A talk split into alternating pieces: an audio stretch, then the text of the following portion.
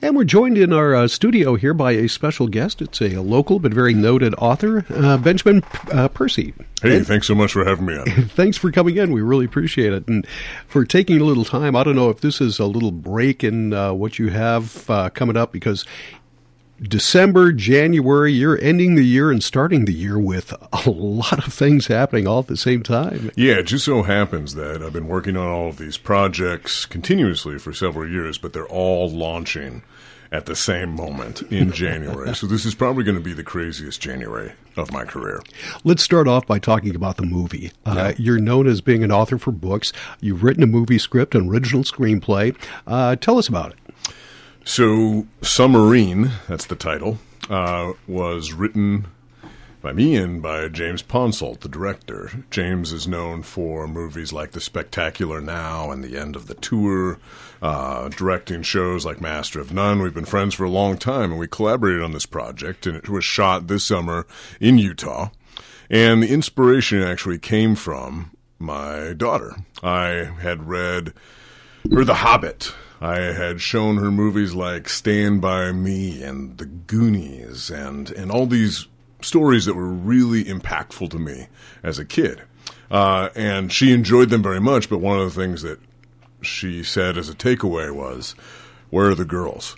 Um, and these are my own blind spots. I went back to The Hobbit, for instance, and discovered that there was only one female pronoun even in the entire book. Wow. And so, you know, I wrote this screenplay, which is a kind of quest story, and it takes place in the summer between fifth and sixth grade, uh, time of transition on the way to middle school, and also the last weekend of summer before fall begins. So another time of transition, and it is about these four girls who happen upon a dead body and what happens thereafter. Hmm.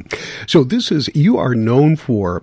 Um, I don't know how to describe it, but horror or suspense or, or fantasy. Uh, you, you, you have what the, the the genre that you most associate yourself with is. Yeah, is I mean, I, I, I write across genres and I write across mediums. Mm-hmm. Um, you know, I write comics and I write podcasts and I write movies and TV shows now and and and, and novels and short stories and everything else. But but you know, I guess you could say that uh, the principal thing that defines all my work is that it is hopefully thrilling mm-hmm. for the audience. Okay. And um, you know, I'm certainly thrilled uh, for once, not just not just pouring the stuff onto the page, but experiencing it firsthand.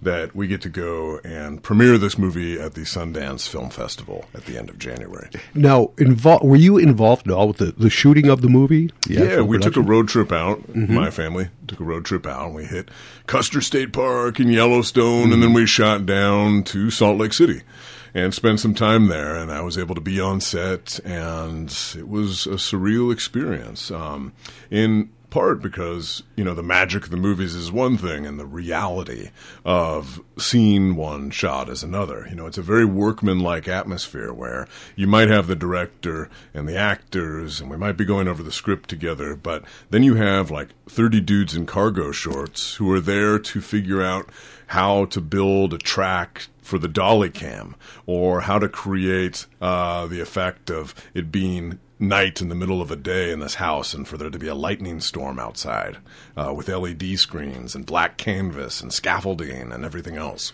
Wow. Yeah, the things you have no idea. At least I would have no idea those mm-hmm. things go on. And, on and then, for instance, there's a rainstorm, right, in this, mm-hmm. in this one moment. And, and that required, it's bone dry. Mm-hmm. Utah, and and that required forty thousand gallons of water. Uh, we had four shots, and ten thousand at a time were uh, of these of these tanks were opened up and flooded this arroyo, this canyon. Mm-hmm. Um, and and anyways, you know, you, you, get four chances to get it right. the pressure's on the uh, camera and the production crew yep. there at that point. Uh, have you seen the movie yet? Have you seen the yeah, finished product? I've been you know very involved in the whole process. Mm-hmm. Um, so um, when you know we we wrapped the shoot. Uh, post production begins, and this is you know very strenuous pro- uh, process of editing, and everything because of COVID is you know been accessible online.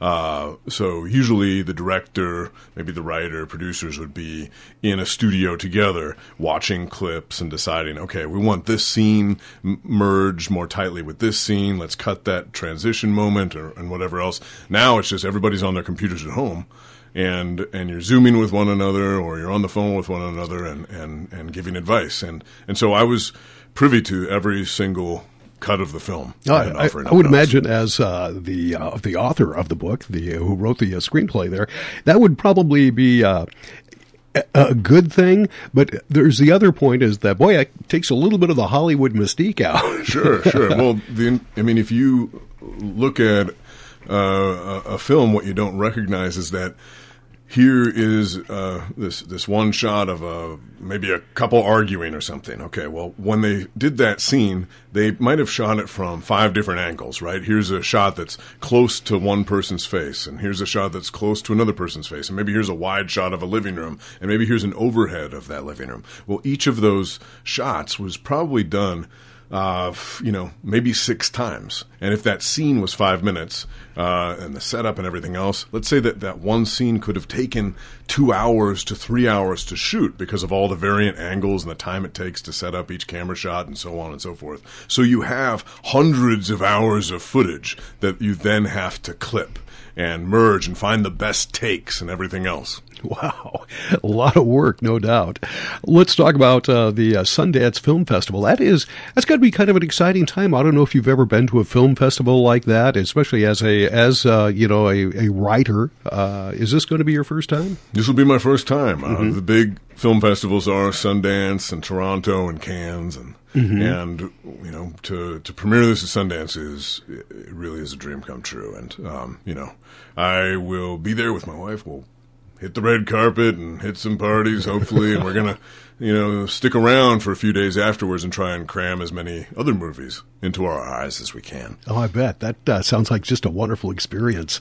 Uh, let's talk about life after that. When will the general public get to see this? Do you have any distribution set up yet? Well, this? one of the cool things about the Sundance Film Festival in this time of COVID is that they have also gone virtual. Uh, so last year it was completely virtual. This year it's hybrid.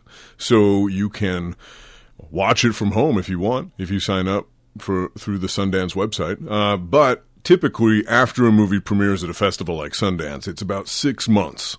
Uh, until it's available to the wider public. So at that point, I'm sure we're going to hit a few other film festivals, but it should be in wide release in theaters uh, this summer. And we hope to do, you know, a few Minnesota events, maybe even maybe even at Cannon Valley 10. All right. Well, be looking forward to it. You can count me in that attendance. Uh, let's move on because you have a lot of things going on. It's not just that. Uh, you have a new book coming out as well. Tell us about that. I do. Um, so this January 4th, which is next week, hard to believe, uh, I have a new novel coming out called The Unfamiliar Garden. And this is part of what I call the Comet Cycle series. Um, and this series is not sequels, they're standalone novels, but they're all, let's say, part of the same family. Uh, there's an age old sci fi premise, a Comet comes streaking through the solar system, the planet spins through the debris field, and new elements are introduced to the world that upend the laws of physics and geology and biology and create chaos in the geopolitical theater and uh, shake up the weapons sector and the energy sector. And the first book, which took place in northern Minnesota, was called The Ninth Metal.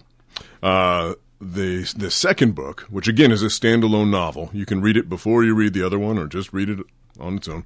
Uh, the Unfamiliar Garden, it's about uh, the Pacific Northwest and some alien plant life that has taken hold there. But it's really about a broken family and a broken marriage.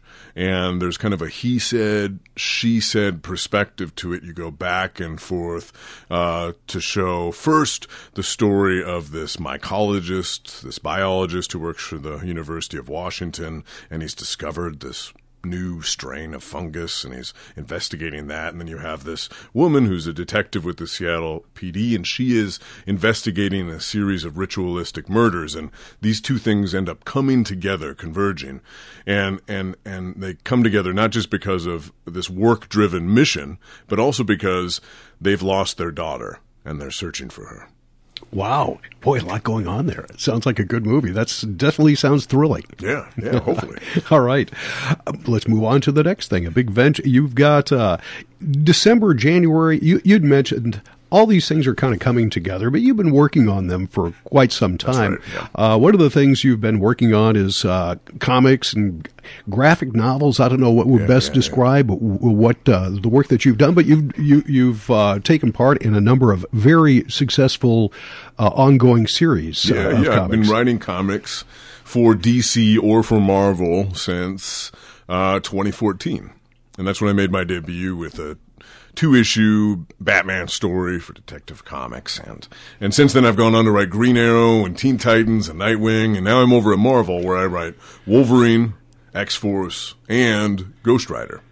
And uh, two big things happening in the near future. This January, an event called The 10 Lives of Wolverine and the X Deaths of Wolverine launches. And this is a 10 issue weekly event that sort of takes over Marvel, takes over the, the comic shops, uh, and is probably the biggest thing I've ever done in comics.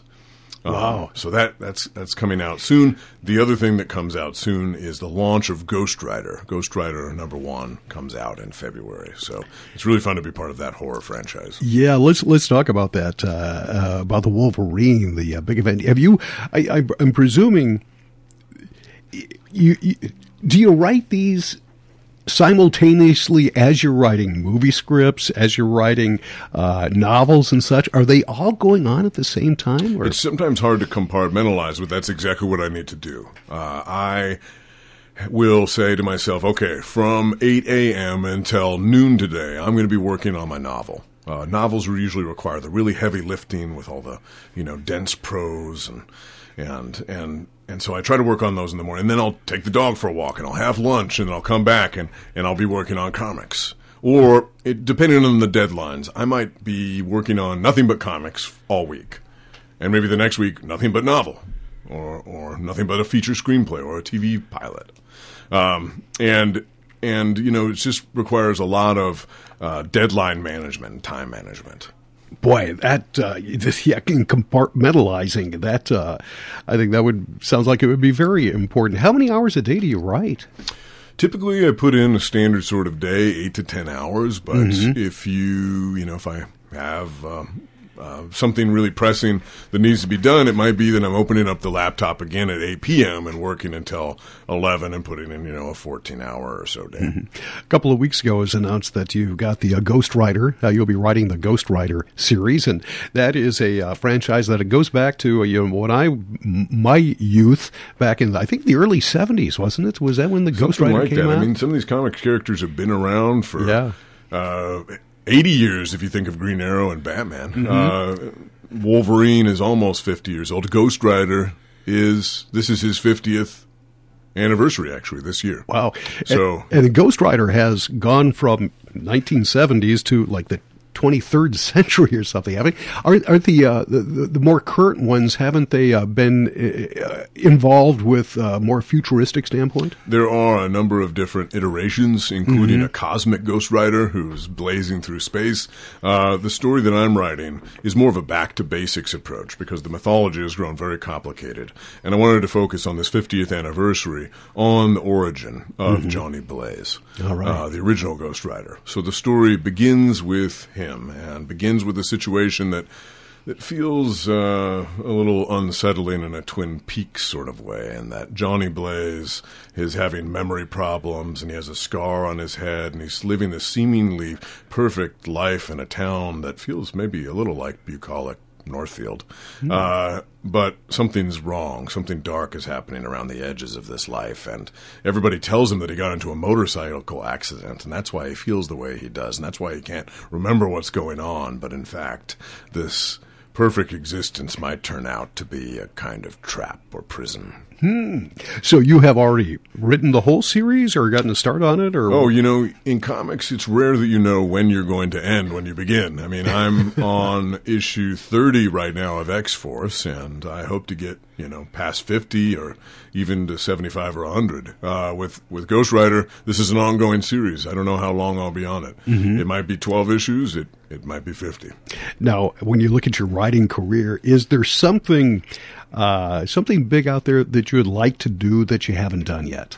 Yeah, I'm really focused on film and TV right now, so I'm involved with two TV projects uh, for Paramount and for Sony, and I'm writing pilots for um, different different projects that I'm because of an NDA unable to talk about openly. But these are, you know, I'm I'm really crossing my fingers that some of these come to fruition because, yeah, TV right now is experiencing a golden era where it feels very novelistic in its form. It uh, there are so many outlets right now, something for everyone out yeah. there right now. So, it, would it be safe to assume that uh, it's whatever you come up with will be uh, not too big of a, par- a, departure from what you have done in the past. Yeah, yeah. I mean, both of these projects. One is actually an adaptation of one of my books. Okay, uh, and the other is, uh, yeah, it's right up my alley, and it's got you know lots of crime and suspense and right. and, and, intrigue too. All right. Will you be filming around here? uh, we'll see. You never know. I mean, Minnesota doesn't have the best tax uh, advantages for Hollywood, but yeah, occasionally something will shoot here. But it, in most, in all likelihood, like Vancouver will be a stand-in for Minnesota. all right, uh, Ben, is there anything else coming up that you'd like to mention? No, I mean, just I'm really excited to launch the novel at Content Books on January 4th, Tuesday, January 4th, uh, at 7 p.m. And if you want to show up at the shop and hang out and talk, I'll be giving a presentation on it. Again, that's at 7 uh, on Tuesday. Um, or you can tune in to the Facebook Live page of content mm-hmm. books and check it out. All right. Well, it's great that you're doing this local, uh, at least starting off local anyway. Are you, is a book tour involved in this? Well, you know, in the old days, I would be in New York, I'd be in, in LA, I'd be in Chicago, I'd be all over the place. Uh, but because of COVID, they've basically shut down all, mm. all the book tours. So um, I'm focusing more on podcast interviews and, and, and print interviews and stuff mm-hmm. like that to get the word out. Um, and I'm just doing a few events, and content is actually uh, something that's because it's virtual and because it's live. It's going to be one of the only things that I do. All right. We'll look forward to seeing that. Well, that's coming up this Tuesday is already uh, January Tuesday. the 4th, yeah. 7 o'clock at Content Bookstore just down the street. Ben, thank you so much for being with us. We appreciate it. We wish you continued success. Best of luck with the uh, movie and all the projects you have going, and uh, we'll be keeping an eye out for you. Hey, thanks so much for having me on and getting the word out. All right. That's uh, Ben Percy, once again, uh, author of uh, a, a, new uh, screenplay that's being made into the movie The Sum, or excuse me, Summering, and that's coming up the Sundance Film Festival. Jeff, getting out of here. I hope you all have a, a very good day. Stay tuned. Uh, John is coming up next. National Security This Week with John Olson. They'll be talking about should America have a grand strategy? Or should we intentionally not have a grand strategy? involving national security. That's coming up next when we return after this. As we close out another year, the local mortgage and banking professionals at Frandsen Bank and Trust would like to wish you and all of your loved ones a safe and happy new year. Frandsen Bank and Trust has real people who can get real results when it comes to your financial success. They offer personalized service and look forward to building a relationship with you in 2022. Happy holidays and cheers to a new year from all of the mortgage and banking professionals at your local Frandsen Bank and Trust. Do you have an old junker car in the garage or on the farm? Call Huber's Auto Parts in Faribault, 507 33